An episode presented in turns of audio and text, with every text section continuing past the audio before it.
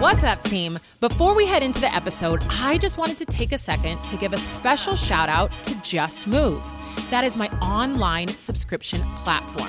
I have hundreds of workouts over on Just Move, anything from cardio, strength, mobility.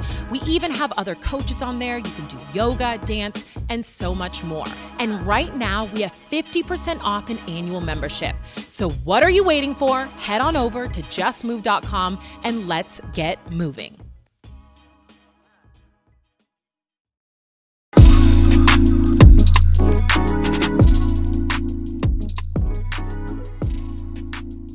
What's up, team, and welcome to the Kaisa Show.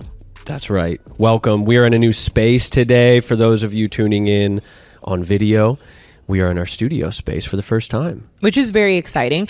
But I also just realized I can't say the round table at the end because we don't have that here. So what are we going to say at the end? I don't know. I'll figure it out when we get there. We'll just go just off the cuff. We're going to flow. I like it. Okay.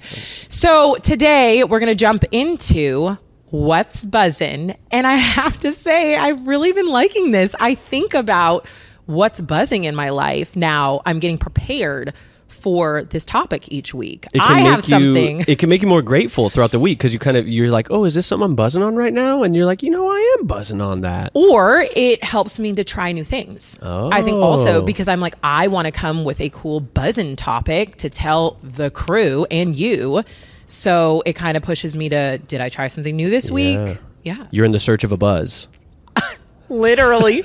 Did you do that on purpose? Dun, dun, dun, dun. Oh, wait, what? In search of a buzz? Because of my buzzing topic this week. Oh, hit him. Let's hear it. What are you buzzing on? I feel like my buzzing topic might be controversial, but I don't know. I am buzzing on edibles this week. You're buzzing on buzzing. I'm buzzing on buzzing. And I don't know if this is controversial, so I don't know if this is okay to talk about. Well, federally, it might be controversial. State, we are okay. I'm in Washington. Yeah. It's legal. So it's okay for me to talk about? Be honest. If you're going to judge me, you probably have already judged me on a lot of things. Also, you can judge me. That's fine. I'm here to be very honest about what's going on. Yeah, we don't have to agree on everything. Yeah. Right? Okay. It's good to not agree on everything. Absolutely. Yeah. So I am buzzing on marijuana edibles because for 36 years, I've been totally... What? I thought you said, for 36 years, I've been searching for a good marijuana edible. You didn't go there. No. Okay. I have been anti-marijuana, and not aggressively anti. I don't care what people do, but for me personally, I just didn't enjoy being high. I don't like losing control of my body, I think. And so if you're drunk, I knew what that was. It's kind of an on-ramp. Is this okay for us to talk about? Yeah, this is the behind the scenes. This is the real shit, right? This is very real, people.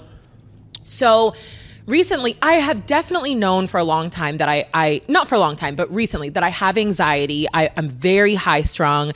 I would benefit from an ability to just calm down, obviously meditate or do something, which is something I'm working towards, but just not in the books for me right now. And so I've been dabbling in a little bit of weed at night, which has been great. Now, when I say dabbling, I mean a week. That's how both of us are, though. When we find something yesterday, we're like, this is so we started doing this thing now. This is what we do, and we take it on, and it's day one. Yeah. It's been about 2 weeks. So the thing is I have a wonderful family member who has definitely helped me kind of navigate. So yesterday, I went to the store. I went to the pot shop for the first time by myself, and I was an awkward child. I felt like my parents or I was going to get in trouble or something. And it's weird in there too. It's kind of weird and sterile. And you're like, I don't know if this, it was wonderful. They were so awesome. Helped me navigate things. I'm totally buzzing on that. It's not like this at every pot shop that I've been, but there's definitely some of the people who work there. It is their life dream. They're the stoner who just is so into just getting stoned and they're totally content with that. To be able to have a professional career, you can tell how excited they are. Like, I've gone in like, oh, I'm just kind of like having a little trouble sleeping.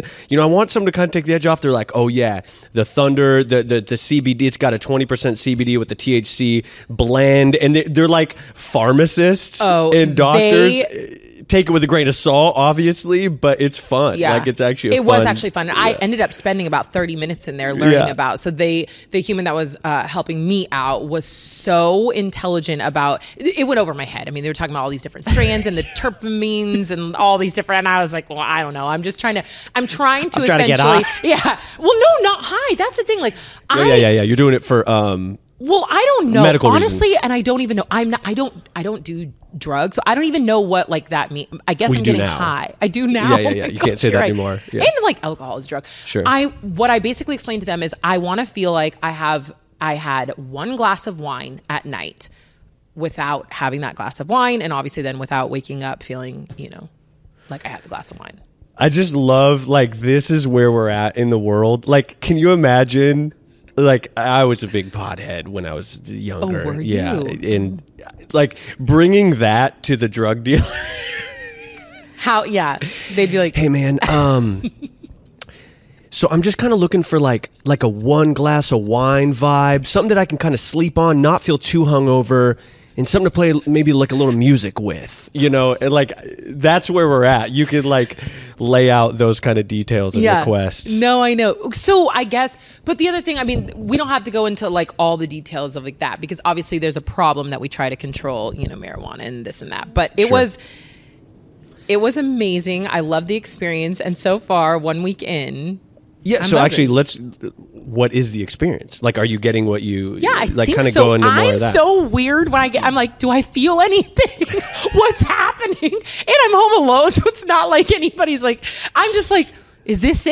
Is this what it feels like to be high? And is it good? Because you say you're buzzing on it. Like, is that okay? You know what I've noticed? So I just like so the edible that they give you that I bought is a square. Is it like a Starburst type of thing? It's like, yeah. And I cut it into four. So I take a quarter of what the edible is. So I'm probably getting nothing, but it helps me go to bed. There you go. So like if I turn on a show, I haven't even been finishing the shows because I'm tired and I go to bed.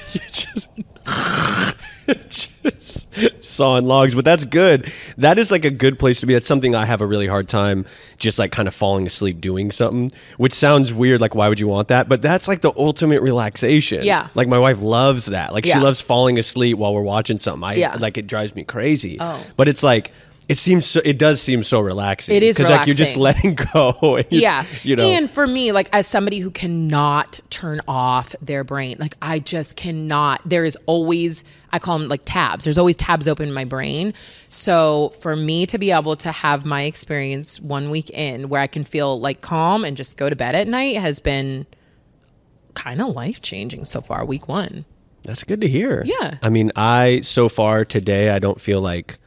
Let me think. Like, did you come with a different energy? You came actually with a pretty chill energy morning. Yeah. Okay. Yeah. So maybe I came with such a chill energy. You asked me if I was high. Yeah. Well, when you brought it up, I was like, wait, are you buzzing right now? Because you kind of looked through me a little bit. We lost like eye contact.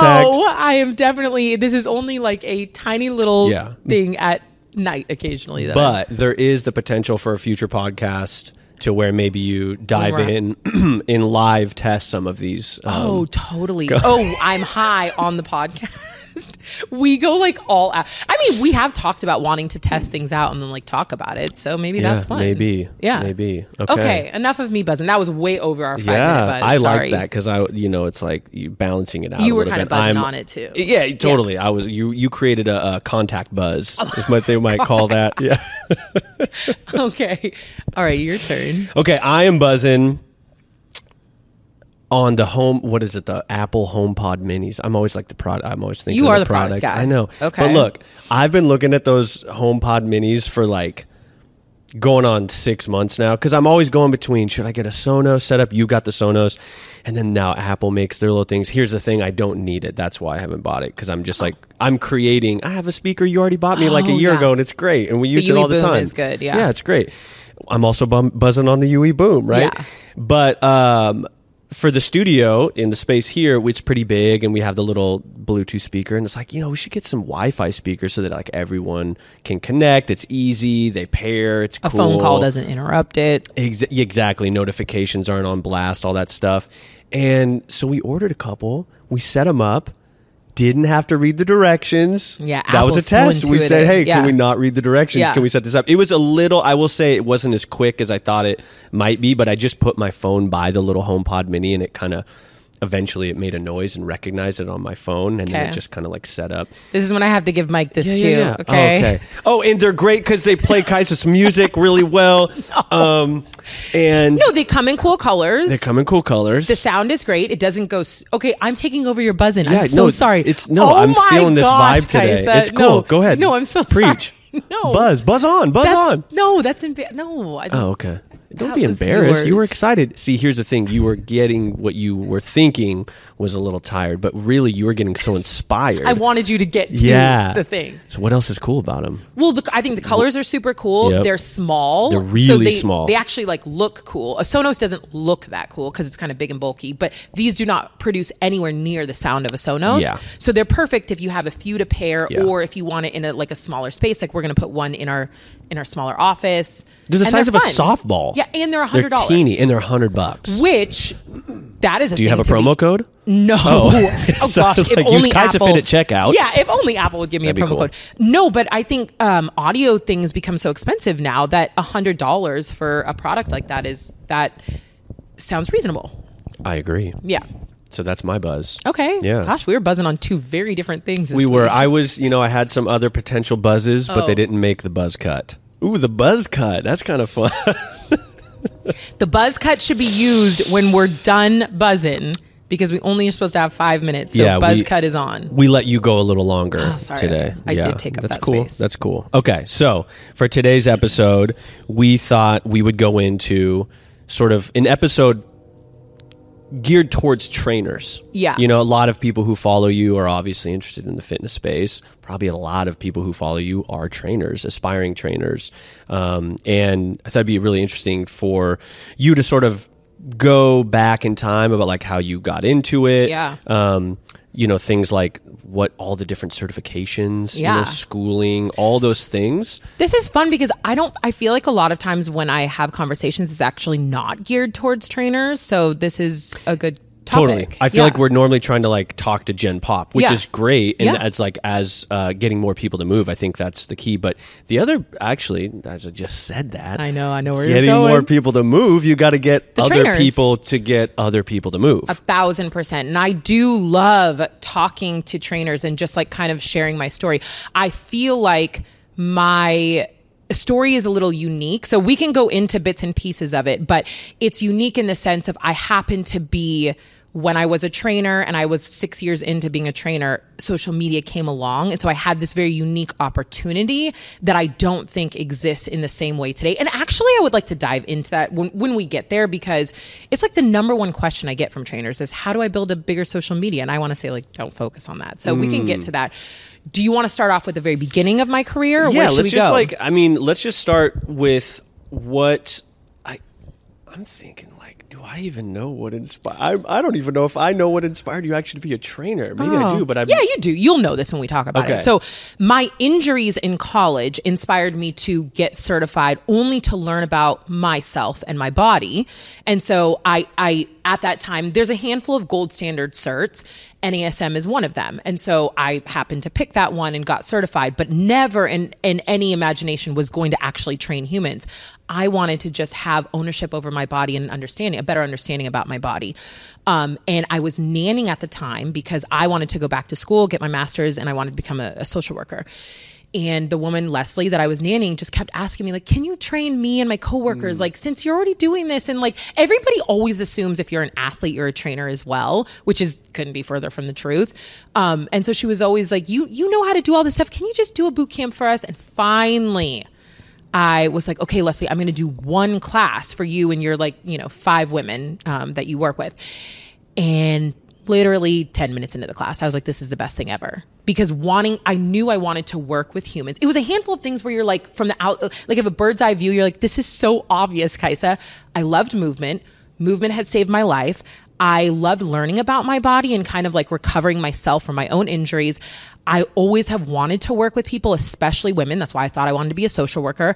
I have had an experience of movement completely changing my life and empowering me. And so it was in that moment where I was like, oh my gosh, all of these things are coming together. Like, I get to teach the thing that I love. I get to give the gift that kept me alive to others. I get to empower these women. And it literally happened in one boot camp that was at Woodland Park on the turf fields. Which one is that? Green Lake. Green Lake in Seattle. It just to me is like, and it feels like it was yesterday. So in that moment I knew, I was like, oh yeah, hands down, this is what I'm going to do. So then, had a kind of a crazy route inside of there to be at Zoom, which is where I started an internship there because I just felt like I didn't know enough. But also for me leading to I always wanted to be a trainer because I wanted to give that side of the gift of training and movement to others, but most of the industry, and especially kind of where I was learning and where I was in the beginning, was like, you train to help people feel better, but also to change the way they looked. So I've had not an easy route to where I am today, and sticking with my true message the entire time. Going back to just sort of the cert, for instance, what made you choose NASM, and then how was that? What was that process like? Yeah. So we say there are 5 gold standard certs, even though there are a lot more certifications. And one of the facts about becoming a personal trainer is it's easier to be a personal trainer than it is to become a nail technician. It's pretty easy to be a personal trainer. And so for me, I wanted to go the route of feeling like, I didn't know. I didn't graduate with kinesiology or anything about the body. I graduated with a degree in sociology. And so I felt I was very, as you know, my perfectionist self, I was very insecure about a lack of knowledge. So you went to, just pause. So you went high school, you went to UW. Yep, right? I went to University of Washington. Sports. Yes. Then after getting out. After graduating. Okay. Yeah. It was that year I was nannying. I think it was after my senior year.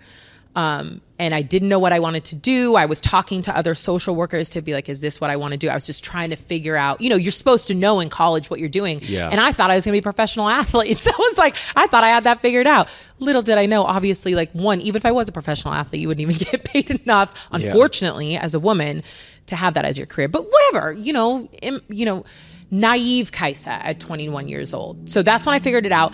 I don't even know how I landed on NASM, but there are a few certs. So ACSM, you have to have an actual degree. I would have had to have a kinesiology degree. NSCA was strength and conditioning and is a more difficult certification. And so I just kind of ended up with NASM. And are any of them in person, or is it all how do they work? So I actually don't know. I'm almost positive NSCA, there's an in-person, and ACSM, there's in-person testing that happens, but I actually don't know. NASM, I don't think NASM would appreciate if I said that. NASM is, it was all I had to learn it, and then I had to just go take the test at a testing center. Okay. And so then you become a certified trainer. And the scariest thing, you become a certified trainer and you've never trained anybody in your entire life. And so for me, that was part of the reason why I was like, Leslie, no, I don't want to do a boot camp. I don't even know. I'm learning the information, but I'm a good I can regurgitate information, but that doesn't mean I actually knew what was happening. I don't know how to coach a squat or a lunge and then I have to manage a whole, there were 5 women. What am I doing? But, we figured it out. And then for me, what it meant was I wanted to be interning and around the best of the best, because the moment I decide to do something, competitive Kaisa, I'm okay, well, I'm going to be the best. So, I decide I want to be a trainer. I'm going to be the best trainer.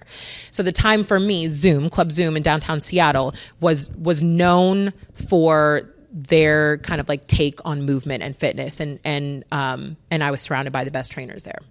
So what I'm pulling, just because I want this to be in case there's potential trainers or trainers in the interested in getting into training. So you did NASM, and you realized that's not enough. Just start training people. I need to go intern, which is kind of what they try to set you up with, right? Is go intern somewhere, or is it not? I forget. I honestly, that was a long time ago. That was 13 years ago. So I don't remember if that's where they tried to navigate you to. I think it kind of feels okay, you're ready to go. And it depends on the studio or the space that you're in. I knew right away that if I was insecure about being a trainer than like when I stand in front of somebody as the authority, like that wouldn't work very well. Yeah. And so I was training, I forgot. I was actually training at All-Star Fitness in West Seattle while I was doing the internship at Zoom, because Zoom wouldn't bring you on as a trainer until you had done the internship and quote unquote proven yourself to be a good enough trainer to be there. So I have always had a drive to want to be the best at whatever I'm doing. And so I knew at that point in time, I've got to figure out what the best studio is.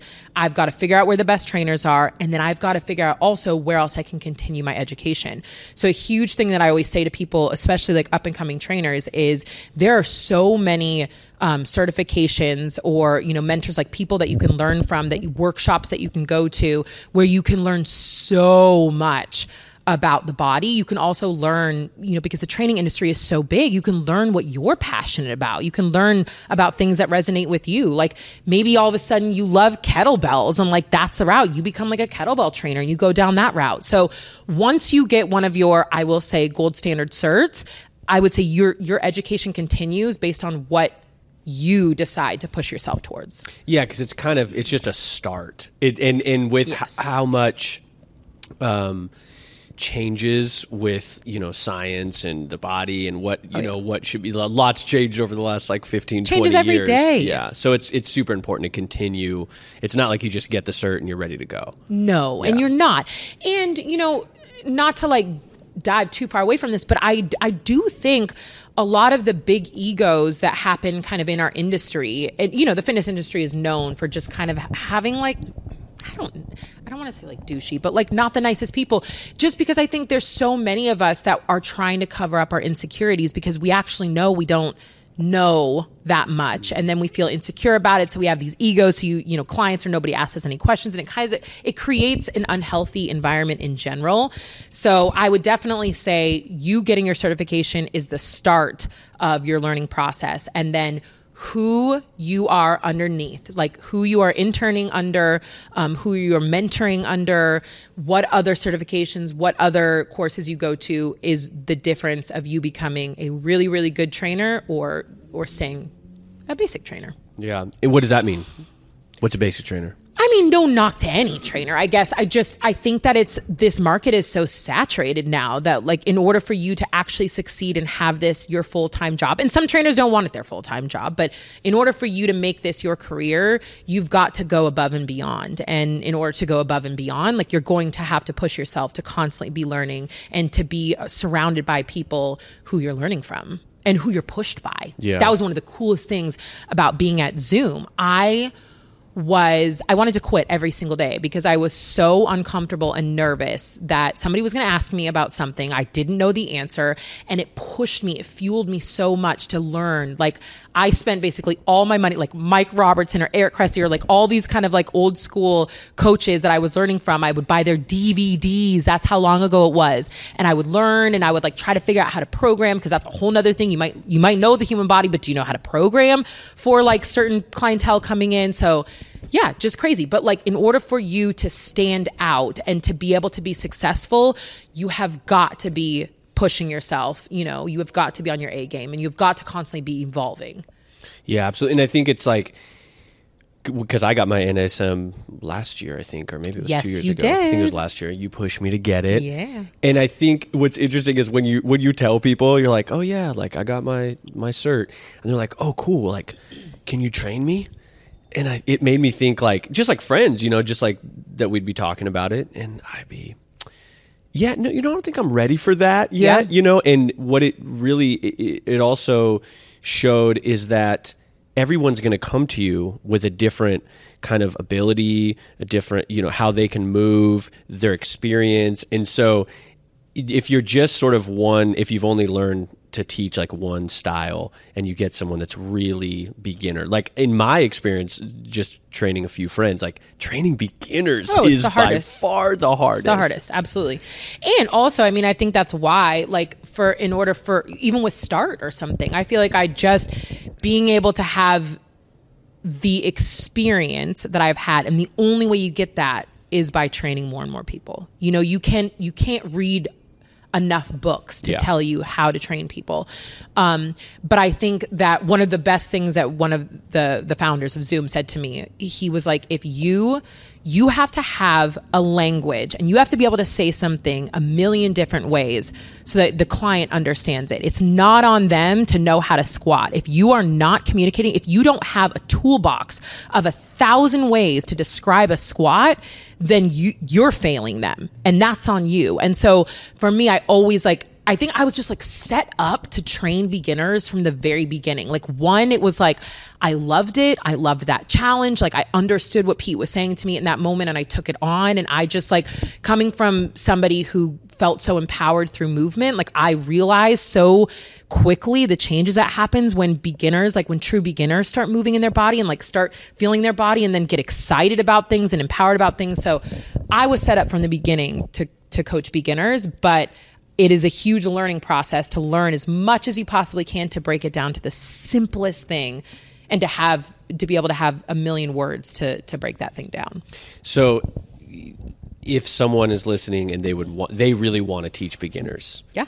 We just kind of went through a bunch of stuff. How would you break that down? Get your cert, and then what after that? Yeah. I mean, I think the number one thing I say is make sure you are accredited. So get your certification, do your internships, learn underneath people, get your experience, and get as much diversified experience as you can, because the training industry is so big. You know what I mean?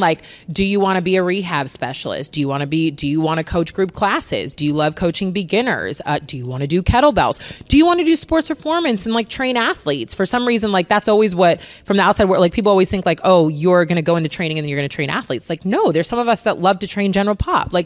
There's so many different avenues that you can go, but you won't know that until you start experiencing them. So for me in the beginning, the very first clients that I was training were very beginners. I did this whole process of 6 years to come back, or even more, because I'm still in my career going all over the place, but to come back to realize I am most passionate about getting Susie Q off the couch and moving. No matter who I have trained, that's the thing that brings the best out of me. That's the thing that I'm the best at, and that's the thing that I want to do the most. Yeah. So go have experiences. Mm-hmm. And don't pigeonhole yourself. Go experience. And don't necessarily think that teaching beginners is the easy, because it's the easiest, say, movement or whatever. Yeah. It's not the easiest thing to teach. Or that training athletes means that you've reached your pinnacle, or that you're, the best of the best. I mean, all trainers are equal, depending on who you're training doesn't matter. All trainers are equal. And I think for us inside of the industry, there's definitely kind of this tug and pull with, if you're training athletes, you must be the best of the best. And that's just simply not the case at all. But I definitely think the number one thing would be just go have experiences, go find internships, and go find people you can mentor under, so that you can have all the experiences to lead you back to the thing that you're most passionate about. Because here's the other thing, and not to go on another tangent, I think one of the things that's so important for trainers to kind of own is that you have so much power when you're standing in front of your clients and you are there, you're put there to help them, that you better be doing something that you're really passionate about. You better be showing up because you love being in that space. So you do. It's on you to figure out, what is your favorite thing? What is the thing that you're best at? What is the thing that pulls the best out of you? And I think that's on you to figure out, and we need more trainers to do that, because we know the world needs to change and become more healthy, but so it's on trainers to go for their own little journey to figure that out. Damn, I wanted to just go start training more. Yeah. Oh my God. Yes. That's a good motivational speech. Yes. But that is the thing. I just and people who really truly love training, understand, and you'll understand. It's the most freeing thing. I'm sorry, I'm moving the couch all around. So you're getting excited. Yeah, I am, because it's the most freeing thing to finally be okay, I'm actually in the thing that I'm the best at. Or it brings out the best of me, not necessarily I'm the best at. I'm so passionate about this thing, it doesn't even feel like work anymore. Change is happening left and right in the clients that are coming in. There's no better feeling that. If you're meant to be a trainer, that is the epitome of the best feeling ever. But for me personally, it took me 7 or 8 years to realize that it wasn't about training athletes. Mm-hmm. It wasn't about, being on TV or whatever, all these other things. It was about owning the things that I brought to my clients and then feeling like I'm never going to be the smartest fucking trainer in the room. I went back and got my master's in sports performance and still felt like an idiot. Yeah. And I finally was like, you're never going to be the smartest trainer in the room, ever. Your brain is not set up like that. But you know what's just equally as important is being somebody that's super passionate about what you're doing, being a cheerleader. I'm like a professional cheerleader. Being somebody that like in that hour can focus in solely on that person, can listen to them, can take care of them, can make creative workouts. I started owning that and feeling like, okay, I am really creative with my movement and people stay moving with me because it's creative and fun. So just like owning other things that you're good at, and you will never find those unless you go out and experience all that the training industry has to offer. Yeah, you have to learn by doing things you don't like also. It's not just finding the things you like. Absolutely. And I think that was for me. So my career when I was at Zoom, and I eventually left Zoom to run my own business because I had started what I call smart training, and it was group but individual training, and I loved it and I wanted to do my own thing. But it was also with my depression, and I just came to a moment where I was like, this isn't all of it for me. Like there is something missing, and I'm so like visceral. When something is missing, I like feel it and know it, and just like I couldn't move past it, even though I was making great money and I did love what I was doing. So that's when I went back to school and got my master's in sports performance. But for me, I would have never, day two in my internship, I was like, oh no, I made a terrible decision to quit my own business, not make any money while I'm in my internship, and because I had to be in my internship as I was going back to school. But that was the most solidifying moment of my life to be like, I love training general population. Not a single thing has ever deterred me after that moment. So the $60,000 that I spent in my sports performance, degree, whatever, was the best money I've ever spent because it propelled me so far forward in what I wanted to do and who I wanted to get moving. It's good. It is good. Yeah. It's interesting. So kind of going back a little bit, something popped in my head when you were talking about, just the difference of training athletes and beginners. There's almost seems like there's a distinction between programming and like teaching movement. Mm-hmm. And it's and I think that's actually like, I'm curious how you would break that down, because I think a lot of trainers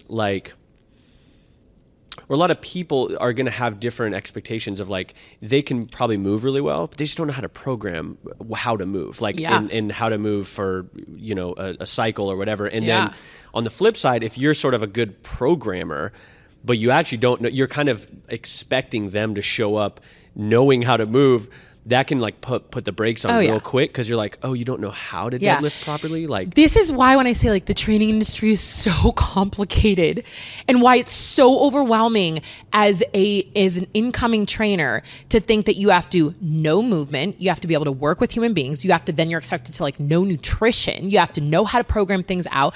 So for me personally, I am not a good programmer. I am a great programmer to help general population move safely and have fun moving.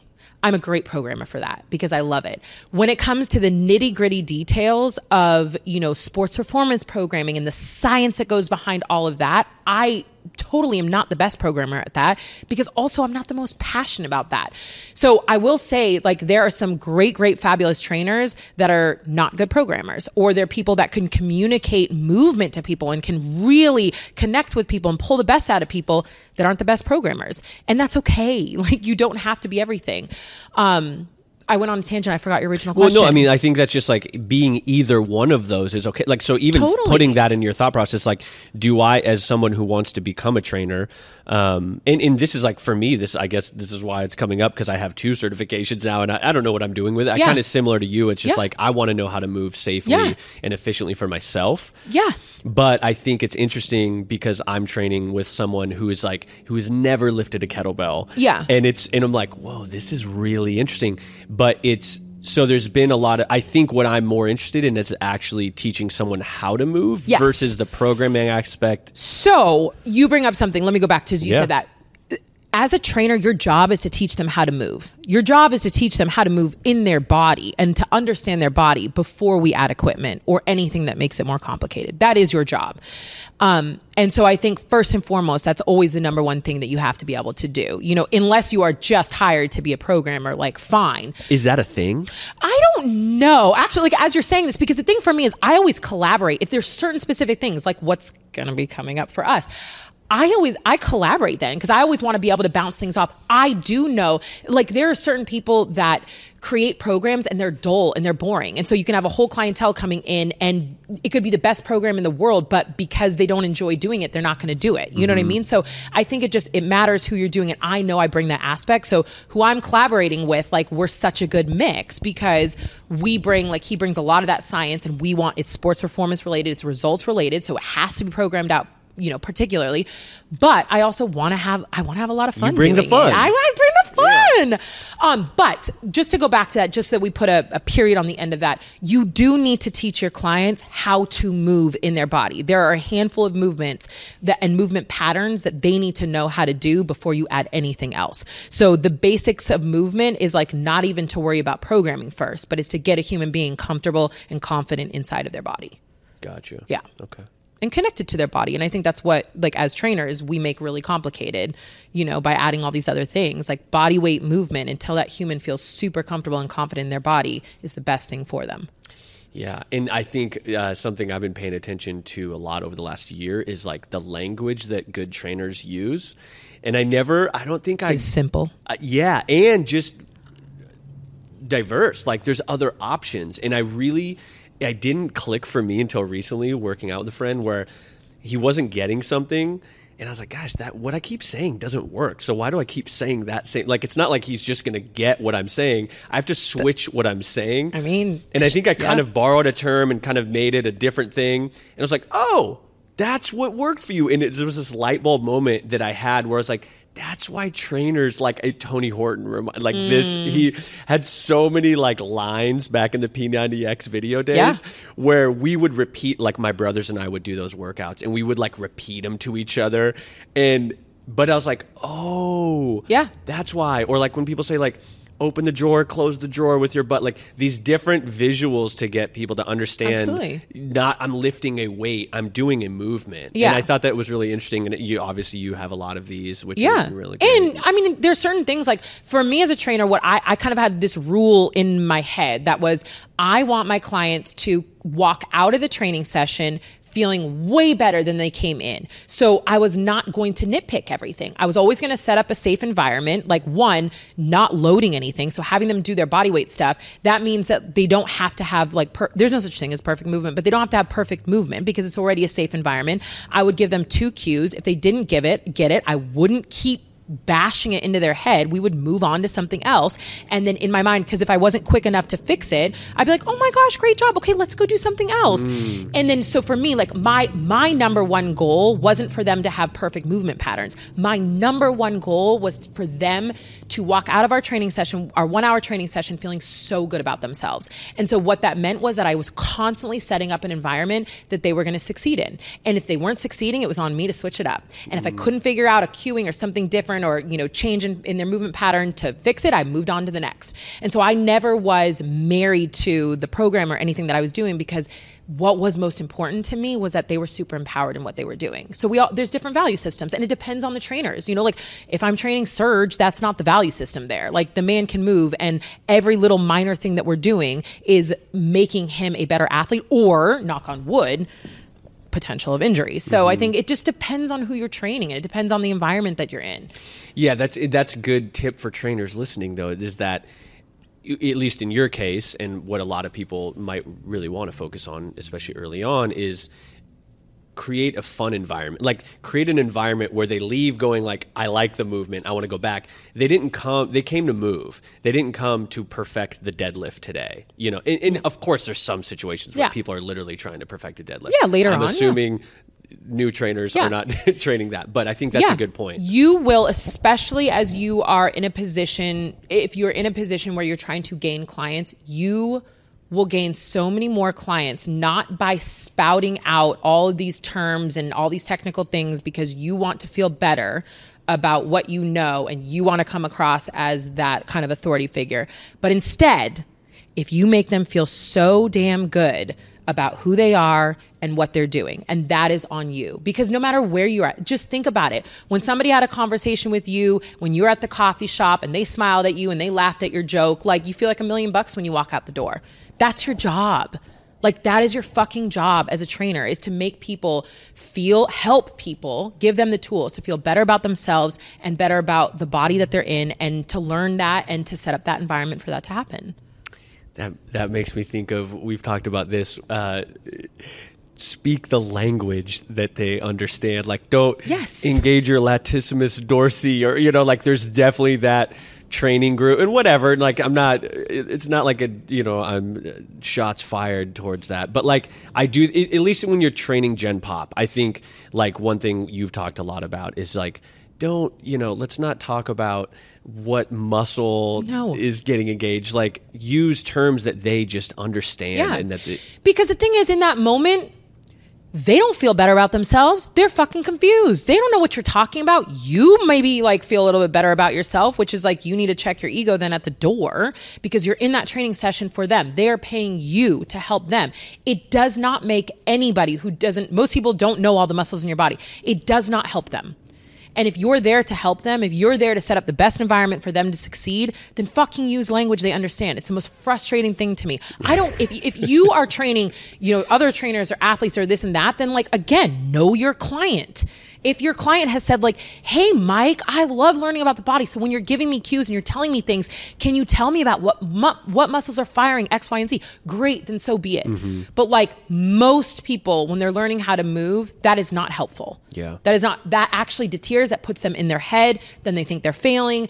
They're already embarrassed to be there. Like, movement is such a finicky thing for people. Like, people are already so self-conscious about movement. They don't know and they think they should know. So like, just set up a safer environment for them. Yeah. Passionate. I know. I'm sorry. I get really passionate about this. I know. Sorry. No, I'm not so sorry. Good. I am very passionate about it. Just because you said Serge, as if everyone knows who Serge is or what that was, let's just dive into that. Like, so you have trained, you've trained Gen Pop, you've trained athletes. Let's talk about this, this little journey you went on with. So I've taken a few journeys to train athletes, because there was moments in my career where I felt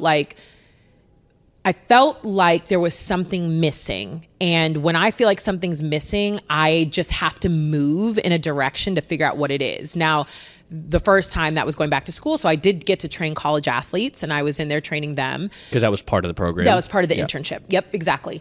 And then this happened in, I think, 2018 or 19. So Serge Ibaka, who it came after the Raptors had just won the championship. So the NBA team, the NBA championship.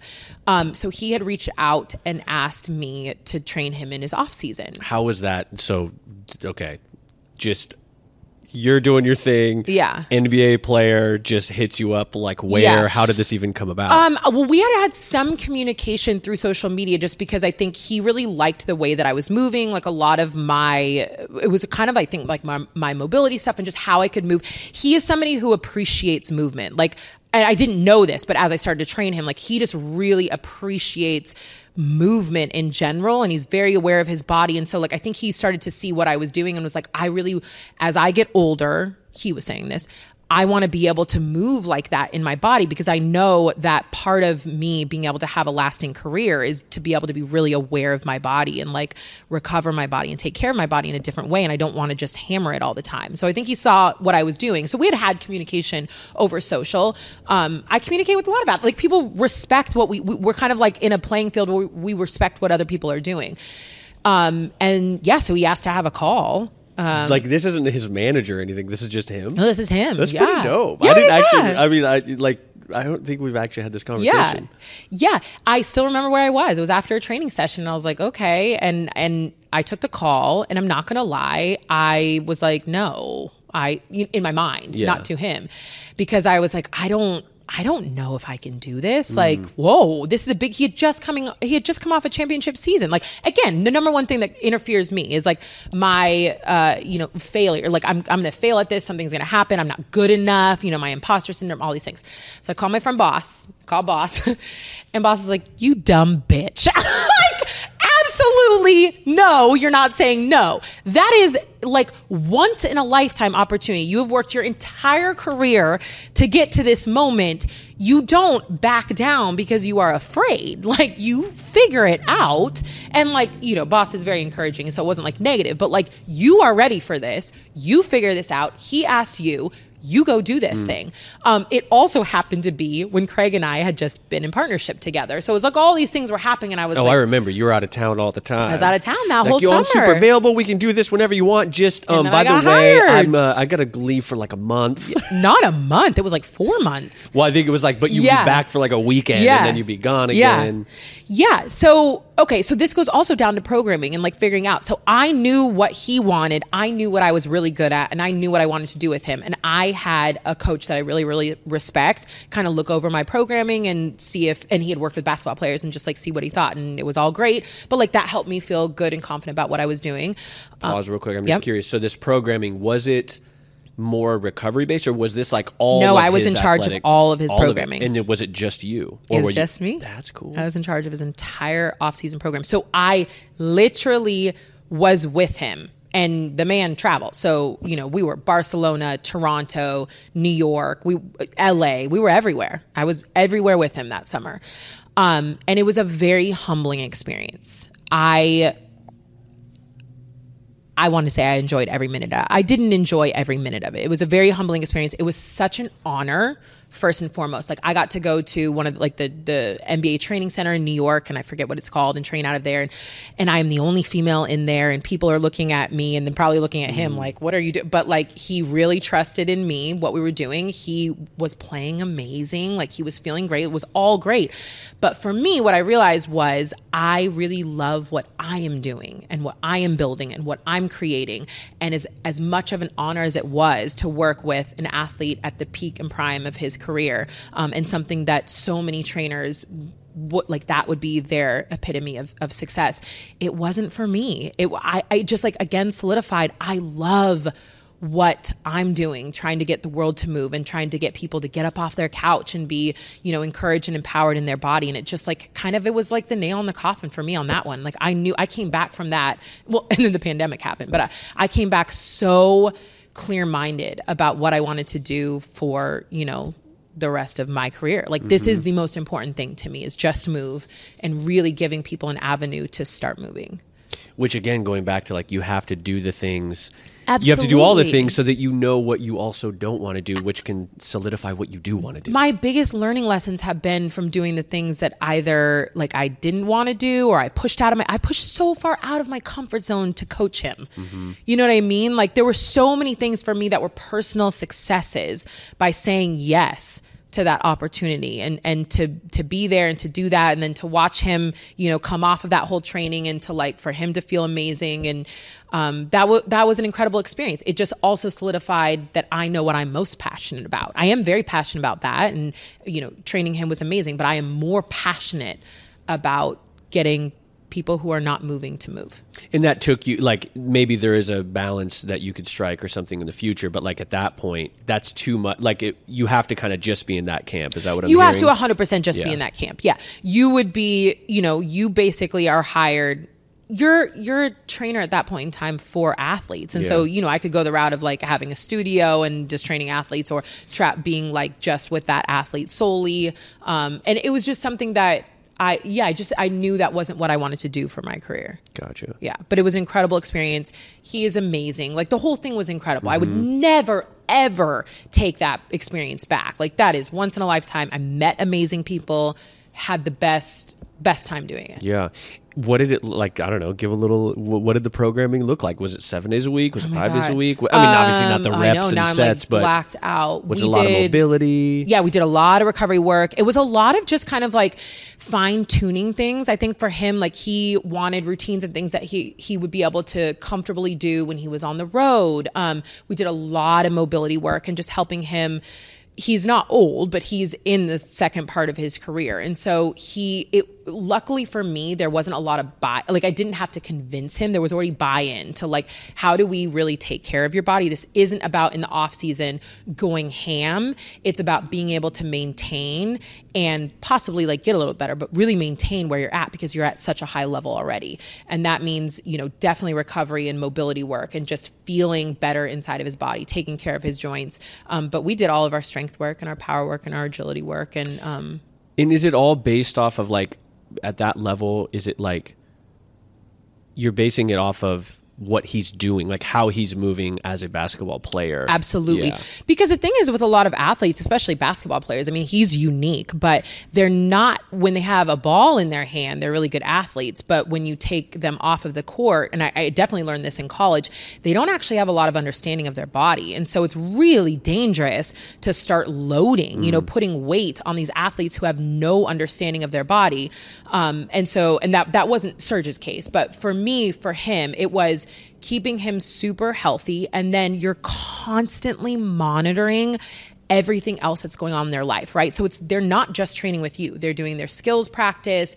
They're doing for him, he has all of his media stuff. So stress becomes a factor.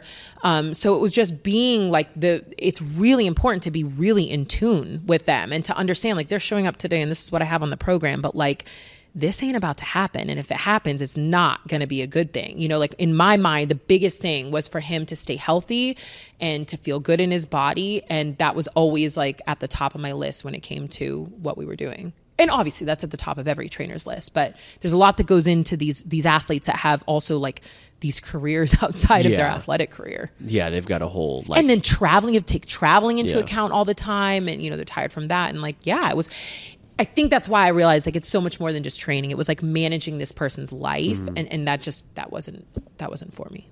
And so the difference of it seems you have specialized training where you're really working with someone specifically, knowing the ins and outs of how they're moving or how they want to move, versus Gen Pop training is more of just generally you're moving, which is good for whatever you're going to be doing. Absolutely. Yeah.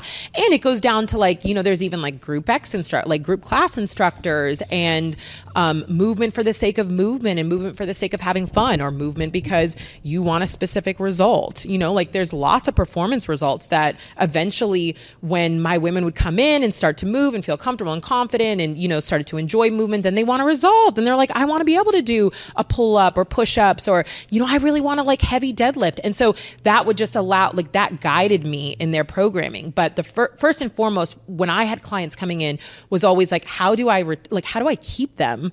How do I get them coming back for more? And so that's what I navigated first. And then once you're bought into movement, once you start moving, the rest is history. Well, as long as you have a good time, but yeah, I guess the rest is not history. But once they're bought into what we're doing, then it got to be really fun. Then it got to be what do you guys want to work on? Do you want to run a half marathon? Do you want to deadlifts? Yeah, how heavy you can deadlift? You want to do push-ups, pull-ups? You want to do crazy agility things? What do you want to do? Let's explore things. So the takeaway from all that is that in your belief, or at least your path, is just get them in, get them having fun, and happier than when they showed up. Yeah. And then the rest will sort of fall in place. My takeaway is that when you are not training clients to change the way that their body looks, the world is your oyster. It is so fucking fun to pull that off of the plate and then be how can I get you to be a happier, healthier, more empowered version of yourself through movement? And that's your goal and that's your job. So that's probably not typically the case. A lot of people come in going, I just really want to lose this 10 pounds, this 20 pounds or 30 pounds or whatever. So what do you say to those people? That's going to come up. Oh yeah. Rookie Kaisa. That's why we've said this. I've talked about this before. Initially I was okay, cool. Yeah. Go train with so-and-so and so-and-so and so-and-so, because I don't do that. Send them off. Yeah. I don't do weight loss. I've never done that. Didn't do that. And then I started, I look around and I have no clients. So that's not going to work, because 90% of people coming in to a gym are coming in because they want to change the way they look. And I had an epiphany moment of just being oh, okay, I have to be the parent, which means I'm going to meet you where you're at. You could come to me and say, hey, I really want to get like chiseled abs and I want to lose 20 pounds and like, what's the program? I want to start training with you. And I'd be like, all right, cool. Let's start training. I'd never co-sign it. Like, all right, cool. Let's start training. Then we like start training and we don't really like all the conversations that you bring up about like, yeah, cool. Like this diet or this diet. And I'd be like, no, or I'd send you to like a nutritionist that I actually believed in. But I just never co-signed any of those conversations. And eventually they kind of fade away. And for me, my entire goal was to set up an environment where they would start to be empowered with what their body could do rather than what it looked like. And slowly those things fade away. And I just never was the source of co-signing that there was something wrong with their body based on what it looked like. And every person has their own journey on that. But when they were in my space and when I was training them, that was never going to be a topic. So, and even if they wanted to talk about it, like I got to the point where I could understand, like, I can't tell you not to talk about it. That's a thing that's happening in your world. I just, you know, every time, I won't say her name, you know, somebody was like, oh, but my belly fat or this and that, and be like, bitch, you just did a like 50 pound press or what, you know what I mean? I just like, and I wouldn't call her bitch. She's actually my good friend, but so I probably would, but I'm always like bringing it back to this is what you can do. Yeah. So let's focus less on what you look like. Yeah. Which is so hard. And I say bitch lovingly. I'm so sorry if I offended people. Yeah. God. Yeah, that's tricky because it's like, it's always what people like are thinking. And that's what typically motivates people. It's like, oh, I gained some weight over the holiday or whatever. This year I want to do this. I want to look different. And it's, do you like, would you now like, so it seems like back then it was kind of like, you just don't talk about it. It's kind of like, sure, that's your goal, but like, let's just talk about this other stuff. Yeah. Do you think like now, like recommending to like say trainers that like this, because obviously this is going to be coming up for people. How would you recommend that language? Can it be like, would you say something like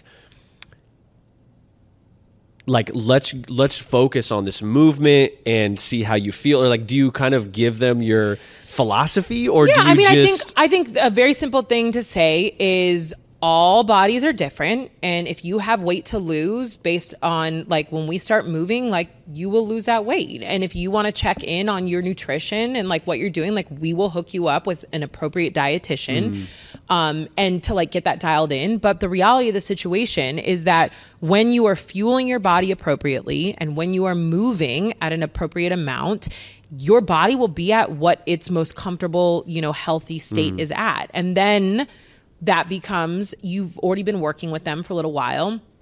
And if they reach that state and they're still not happy with that, there's deeper conversations that need to be had. You know what I mean? And so like we're trainers and then we're part therapists. And so you get to start to learn about a human being. You get to start to understand that they're, you know, super stressed or they're in an unhealthy relationship or they're not in a relationship and they want to be in one, all these things. And so they've summed it all up to thinking that if they change the way that they look, all those things will line up and be in place. And so it's a case by case basis of just working with those human beings and helping them understand that changing the way that they look won't bring on all these other things that they think, and that their healthiest version of themselves is the way that their body is going to be. And so like, how do we work on accepting that and being not, you don't have to love it. I don't love my body every day. I love what she does for me. I love what, you know, like when she's a badass and I appreciate that, but I don't look at every ounce of her, especially, you know, these days and say like, oh, I love it all. I don't. But I appreciate her and I don't talk negatively to her. And I think like that's helping people understand like you can have a neutral relationship with your body and you can just be grateful for what it does. It's the one body you get. Yeah. Easier said than done. As you know, obviously it's not absolutely like you're easier said than done. What's interesting as you were saying that, I was like, oh yeah, trainers aren't weight loss experts. Trainers are hopefully movement experts. Yeah. And that's, but like, I wonder how many people come to a trainer and say, hey, I want to learn how to move better. I want to start moving. Yeah. I think these days more and more, like absolutely more and more, but no, I think the majority is I'm going to hire a trainer so that I lose weight and, you know, can get this bikini body or whatever it is that I want. But that's a cool thing to like give trainers right now. Like, like for any trainers, listen, like to me, at least I'm like, that's a cool way to think about what you do and how you talk about it. It's like, I'm like a movement expert. I get people to move and feel good in your body and know how to move well and feel better. You know, and it translates into everyday life. But this is, for so long, I didn't like trainer or personal trainer on my card, so I always had movement coach. Mm. You know, I'm a movement coach. Like, I will teach you how to move. I'll teach you how to move better. But I think also, like, that translates into everyday life, like helping human beings come in and when your clients are coming in, helping them understand when you learn how to move and move better, like, your entire life is different because you're moving every single day. So, like, figure out how to feel better in your body and how to move better. Yeah, that's cool. Movement. I mean, I think we've talked about that, but now in this specific conversation, it makes more sense. It's like, it's calling it what it is from the get-go. Like, yes. I am a movement coach. I'm not a weight loss trainer. I'm not a weight loss coach. Yeah. And there are those out there. Absolutely. But if that's not you, then don't claim it. Yeah. And hopefully that's not you. Yeah. If you're listening, the message is don't push that message. Don't do it. Please. Oh my God. We just went on such a long tangent. We didn't even, let me just see if do we have any, we should just call this podcast The Tangent. Yeah. It's literally, we just go on tangents. But it's focused tangents. Yeah. I don't mind it. Hopefully. I mean, if people are listening and mind it, let us know. We'll stay more focused. I guess there's two things that we could sort of... Whoa, there goes your wallet. Oh, for those of you not watching the video, there is Kaisa's wearing these... they're moon boots. They're military boots. And they're quite large platforms. And then they have an attached wallet of some sort on them, and it just fell off. So... Sorry for that tangent. Speaking of tangents. Okay. Sorry, I'm trying to be swaggy. This one's, we're getting into long mode here, but I feel like this is such a good topic. Just, you're killing it. And so, wow, thanks. Social media, because that's something you wanted to bring up. I remember we were talking about earlier, like, how important is it for new trainers to get on social media, and then once they're on there, how do you navigate? Because there's just everybody on social media being a trainer, and what would your... This is such a hard topic, and I will be honest, because I feel like it's almost not fair for me to say, don't worry about social media. But the reality is, don't worry about social media. I came up at a time when I happened to be perfect timing with social media. We were literally at the beginning of what was happening on Instagram. So when we put that out there, it took off in a way that it will never take off now.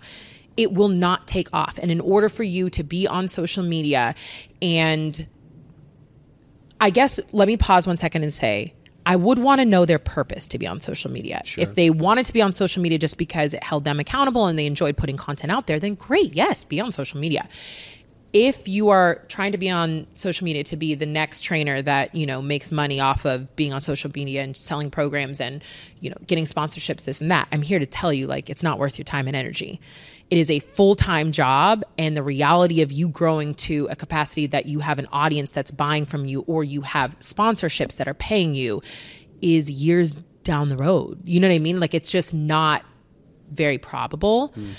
And the reality is, you have to look at what's sustainable. What do you want to do? If you want to be a trainer to be on social media, maybe you don't want to be a trainer. Maybe you just want to be on social media, and that's a whole nother thing. But if you want to be a trainer, your job is to train people, go spend your time and energy getting better at training people. Don't worry about social media. Train first. But it does seem like social media is necessary to some extent. I think social media, if you were a trainer and you were building up your clientele, social media is like a LinkedIn or like a Yelp page. You know what I mean? Social media is where people go to vet you, or social media is their friends hey, I'm training with this awesome trainer. Go check out her profile, or you know what I mean? People can get a vibe of you. Yes. But people that do social media for their full-time job, it is their full-time job. It is my full-time job to create content, which means I have zero time to train people. So if I was a trainer, you have to be picking what you're doing here. And if you're just thinking about putting all your content on social media because in the hopes at some point in time it's going to pop off and make you a ton of money, it's not. It's literally not. So that's where I'm I hate to be the bearer of bad news, but I think a lot of people need a reality check about what they're doing. Now, if your entire goal is to be an influencer and you are going to go balls to the wall doing that, I never want to get in your path. Do you? And there's going to be another platform that comes up, and maybe you're going to be on the first, wave of that platform, and go for it. But if you want to be the best trainer in the world, you're not spending your time and energy trying to create a pop in social media. feel like you were yelling at me for a second. I'm so sorry. Yeah, I just felt kind of like a little scared. I got aggressive. You got a little aggressive. Sorry. No, it's cool. You're passionate about that. I'll watch my tone. I think, yeah, and it seems like it's like be a trainer first. Mm-hmm. And if you want to do social media documenting some of that, that's fine. But like, yeah, it sounds like what you're saying is don't think the end result is being a social media trainer. No. Be the trainer, get good at training, share that stuff. And don't think that if you are a trainer with a pop-in profile that, let's say you wanted to train athletes, that all of a sudden those athletes are looking at the pop-in profile and going that way. The likelihood of that is, I guess, is very few and far between. I guess you could argue back and say, well, that just happened to you. But I think the reality of the situation is you have to be the best of the best at your craft. And if your craft is training, you got to spend your time, energy, and effort there. Yeah, absolutely. Yeah, because it's a lot of energy to create social media content. And on the flip, I think if you are someone who's just like, you know, you're doing the training, that's your focus. You're getting better. You're doing all the things, and you're posting on social media. Don't let the social media dictate if you're successful or not. Yeah, because you get only 10 or 20 or 30 likes or 5 or whatever the comments and likes are doesn't. Validate who you are as a trainer. It validates just who's listening to you on social media. And we've seen this so many times with training. The craziest thing is the thing that goes viral. It's not the smartest thing. It's not like the basics or the fundamentals of movement. It's not. So many of the best coaches or the people that I mentored under or learned from don't have pop-in social medias. You know, it doesn't go that way. Yeah. Which is good. I mean, it's good to understand. I think like I think there's just a lot of people that think I'm going to go get my cert, I'm going to start my Instagram, and I'm going to crush it. And then I think a month or two later, it's like, okay, that's not working. And then they lose all that passion. But I think it's just checking in then, because the reality is, what do you want to do? Do you want to be a personal trainer, or do you want to be a social media influencer? Because those two things are very different. Although it seems like nowadays those two are like, I think a lot of people think, I mean, even myself, when I was like, I should probably have a social media thing for being a trainer because everyone has to. But I think what I'm hearing is like, be a trainer. Yeah, how long did that last, Mike? No, not long. That's exactly what I'm saying. Yeah. It's not sustainable. Yeah. Because it's so much energy and effort to create content. You know who does it well? Luca does it well. Because Luca has, so the guy that I'm training with now is a very intelligent trainer, and he has now afforded himself an opportunity for somebody to create the content while he's in his session. So it takes nothing from him. So there are certain opportunities at some point in time that may arise, and you can be in your element, and you can be coaching, and content can be created, and then you might be fueled by then also checking in a few times a week and creating other content. Great. Yeah. So be it. But you know what that takes? That takes somebody having like a huge capacity for work, somebody being very like organized and dedicated to like understanding social media and liking that. There's just so many other things that fall into place there. The reason I did well on social media in the beginning is because I did photography. I have this creative background, and I understood what things should look like. I never would have been successful on social media if I didn't pick up right away that having colorful outfits with a cool background and matching moves looked cool. And understanding that like what looks cool is what's going to pop off right now. Mm-hmm. So you can't just put content on social media and think it's going to go. Yeah. It's not. Yeah. And going back to Luca, it's like, again, he's training first. He's someone training else is documenting 24/7. Him training. Absolutely. He's not. Yeah, exactly. So he's not setting up. His training isn't setting up the social media posts. So then let me go back and answer this question. If you are a brand new trainer and you are focused on becoming the best trainer, then you need to focus all of your time, energy, and effort on being the best trainer, which means your internships, your education, your mentors. That's what you need to do, and training clients. If you are a seasoned trainer and you are looking to expand your business, then yes, social media might be important and impactful for you at that time. It's also looking at how can I do social media in a way that represents me or my studio well, but also doesn't take away a lot of time and energy. You know, maybe that means you have to hire somebody to come in and do it. And everybody is different. So that's a case-by-case basis. Ooh, with the roundup. Oh. That was so good. It took us a while to get there. I know, sorry. Well, that was really good. I want me to take hold on. Here's the answer to the question. Well, I realize I got to be able to also give people kind of like bullet points. That was good. I can't just go on my own tangents about things. I think that was solid. Okay. It made me feel good. This is great. Okay, let's just move on to the last thing, I think, which is big. Oh, God, what? How, like, you want to change the fitness industry. What does the fitness industry look like when it's changed? You know, like what... Let's, because I think that is a whole podcast in and of itself. I know, but let's just at least, again, thinking of like, say, let's just, it seems like we're talking more to like newer trainers today. I think this is a huge, You're going to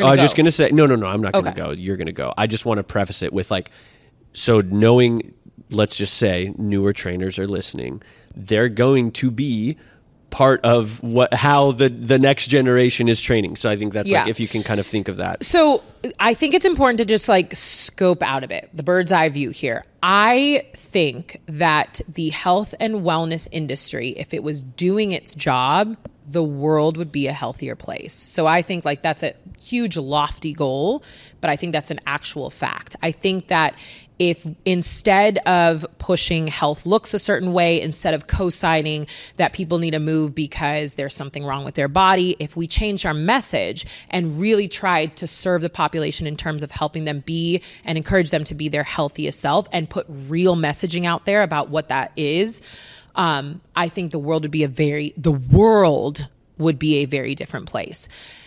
I also understand that we're never going to be able to fight media and trillions of dollars that pushes all of that. But what we do have is the power as trainers to be one-on-one. We're the ones communicating that information to individuals in sessions. We're the one with the most power in that session to decide not to co-sign a message and to set up environments that push something different.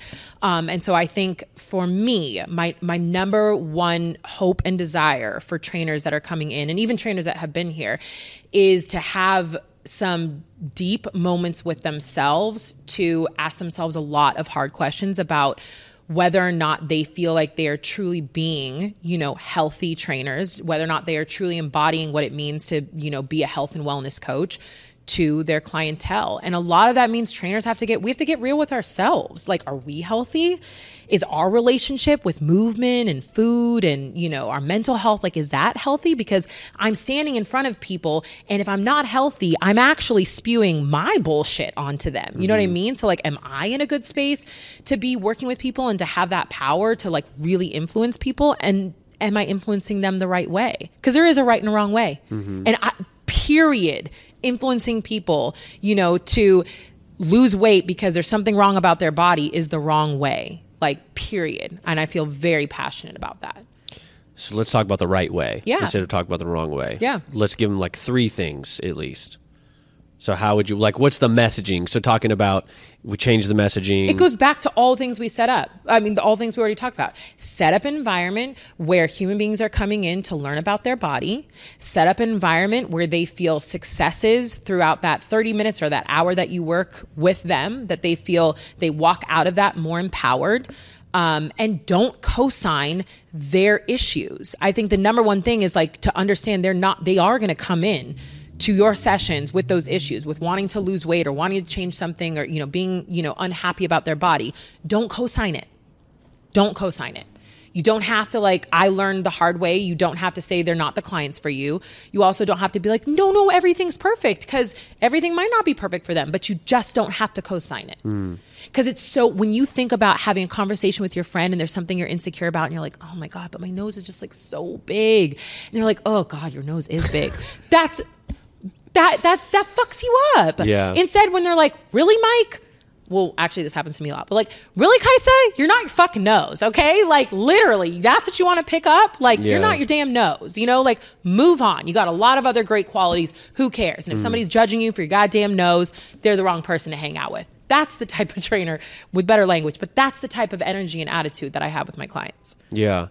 It's interesting. Like, now we're sort of in this big picture. I'm realizing our last episode, or one of our episodes, talking about the core values of Just Move are kind of all to change like the fitness industry, like movement, or what is it? Health is a feeling, not a look. So that's like, if we could change that. Movement is fun. We celebrate first steps and next steps. So that's kind of create the environment, right? And a community based on joy, not judgment. So I mean, actually, I didn't even put that together. Like, that is, if the future of health and wellness, if that's not just our core principles. like get those core principles. All of those. Absolutely. That would be huge. Yeah, because I think the thing is I think so many more trainers would be so passionate and empowered by what they were doing if they started to embody those things. Because the thing is, the reality is you feel good in like one moment of your client being like, I lost 5 pounds, when you know that that's not sustainable. They probably are not going to be able to continue working with you because the next week they're going to gain those 5 pounds back. Then they're going to be mad. Like, it's a sick cycle that trainers are on. It feels so different because we're fed off of our clients being like, I am a bad bitch come through. I just deadlifted 200 pounds. I never thought I'd be able to do a push-up. I just did a full push-up. Like, that is crazy energy, and that is sustainable. They will continuously come back. If you want to be a successful trainer, it means you have to keep your clients coming back for more. Mm-hmm. You know how to keep them coming back for more? Set up performance results-based environments where they're constantly empowered by what their body is doing. That's how you keep your clients. I'm sorry, but like, we should have made this a 2-hour podcast because I love this. It basically is. Oh gosh. Shit, I think we end there. That was too good. You've gotten this. Yeah. I realize, I think it's because there is no round table between us. You can get a little bit more aggressive. I feel like I might need to get like a little safety. Barrier? Yeah, just for safety. But it's only when I get to talk to trainers, and it's only when we're talking about the industry. I obviously come with a lot of passion when we talk about the industry. I also I really enjoy being able to talk to trainers and feeling like the audience today is trainers, hopefully, because I think that's what's going to be most powerful. I think what's going to be the change is when a whole bunch of us trainers are on the same page about wanting to do something different. Yeah. And I think that's when the change happens. So I get riled up about trying to get trainers, trying to get us all on the same page. Well, and when you've discovered this thing that you know is so true to you, and you see how it's affected so many people, of course you want to share that with more people. Don't go the wrong. Changes lives. Yeah. Literally changes lives. And somebody's life that has changed me being a healthier version of myself also helps to change my family members, my friends. It continuously changes. And that's why I always say, I feel like with the training industry, with the health and wellness industry, when we own that power, when we just decide one day to be like, oh, I'm not going to fight media anymore. I'm not going to fight this sex sells culture and whatever this bullshit is that they want to sell. I'm just going to own the power that I have. The world will literally be a different place. Yeah. And I am just praying and working my ass off towards us all getting to that moment. Step by step. Step by step. Day movement by day. Movement. Yeah. Cool. All right. Okay. I think we end there. That was wow. I didn't know what we were going to have today, and I feel like you unleashed the beast. Well, I enjoyed talking, I feel like, to trainers about the industry. So if that is something that if anyone is listening today and enjoys this topic, I think that we could have more of them because I think it's amazing. But I also just want to hear from trainers. If there's questions or comments or feedback, I would love, because I can go on my own tangents. Some could be like, you're way in left field and wrong about that. Pull it back in and explain that differently. Yeah, totally. And, we want to also encourage people to subscribe. Oh, I realized the other day. Sorry. Leave a review. Leave a comment. Subscribe. No, seriously though, in the comments, I was super excited because we launched this new version, I guess, of the podcast. And it's cool seeing comments on YouTube and, because it's a great place where we can engage with people. Absolutely. So. And learn. And this podcast is definitely about engaging so that we're having conversations that people want to hear and listen to. Exactly. Okay. Well, to everybody that tuned in, thank you for coming along with this apparently wild and aggressive ride that I was on today. We don't have no round table. So thank you for joining us, and we'll see you back on the couch very soon. Peace.